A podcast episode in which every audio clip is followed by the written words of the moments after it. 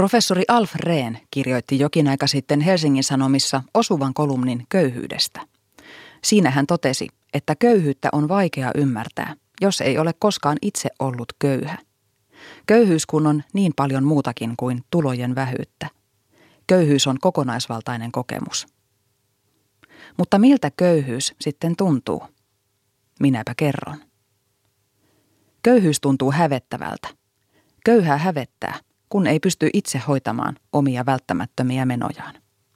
Hävettää, kun laskujen eräpäivistä pitää neuvotella. Hävettää, kun puhelinliittymä katkaistaan. Hävettää, kun on kuljettava kuluneissa vaatteissa, koska rahaa uusiin ei ole.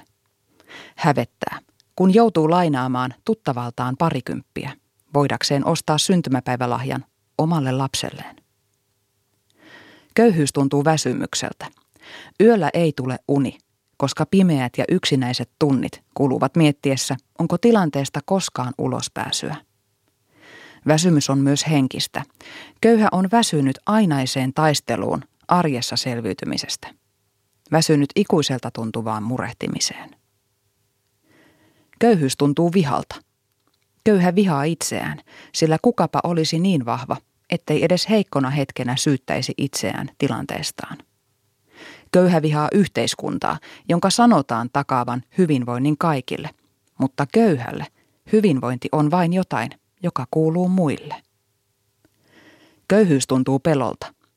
Köyhää pelottaa, meneekö asunto alta, jos ei pysty hoitamaan vuokraa.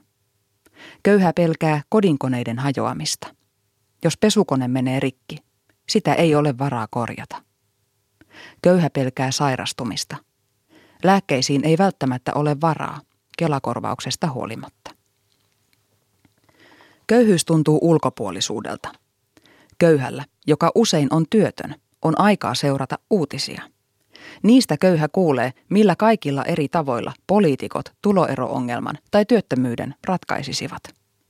Köyhä tajuaa, että suurimmalla osalla uutisten puhuvista päistä ei ole mitään käsitystä siitä, miltä köyhyys oikeasti tuntuu. Köyhyys tuntuu nöyryyttävältä. On nöyryyttävää kiertää luukulta toiselle, selvittämässä vieraille ihmisille omia tulojaan ja menojaan. Köyhälle tulee syyllinen olo. Samaan aikaan köyhä kuulee, miten häntä ja hänen kohtalotovereitaan pidetään sosiaalipummeina ja yhteiskunnan loisina. Köyhyys tuntuu ahdistukselta.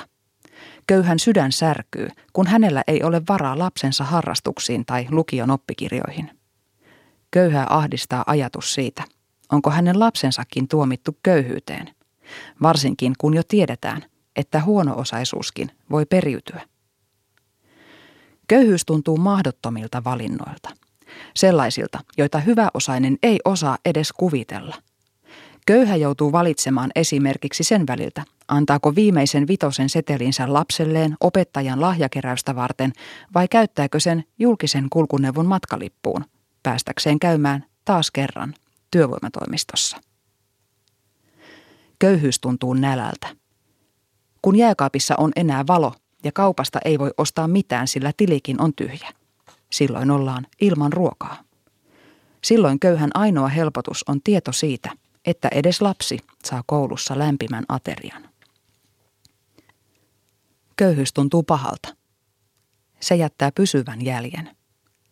Sen muistaa surullisen kirkkaasti vielä vuosikymmenten päästä, vaikka olisi ollut niin onnekas, että on pystynyt nousemaan hyvätuloisten joukkoon. Köyhyys ei unohdu. Minä tiedän. Sillä minä olin se lapsi.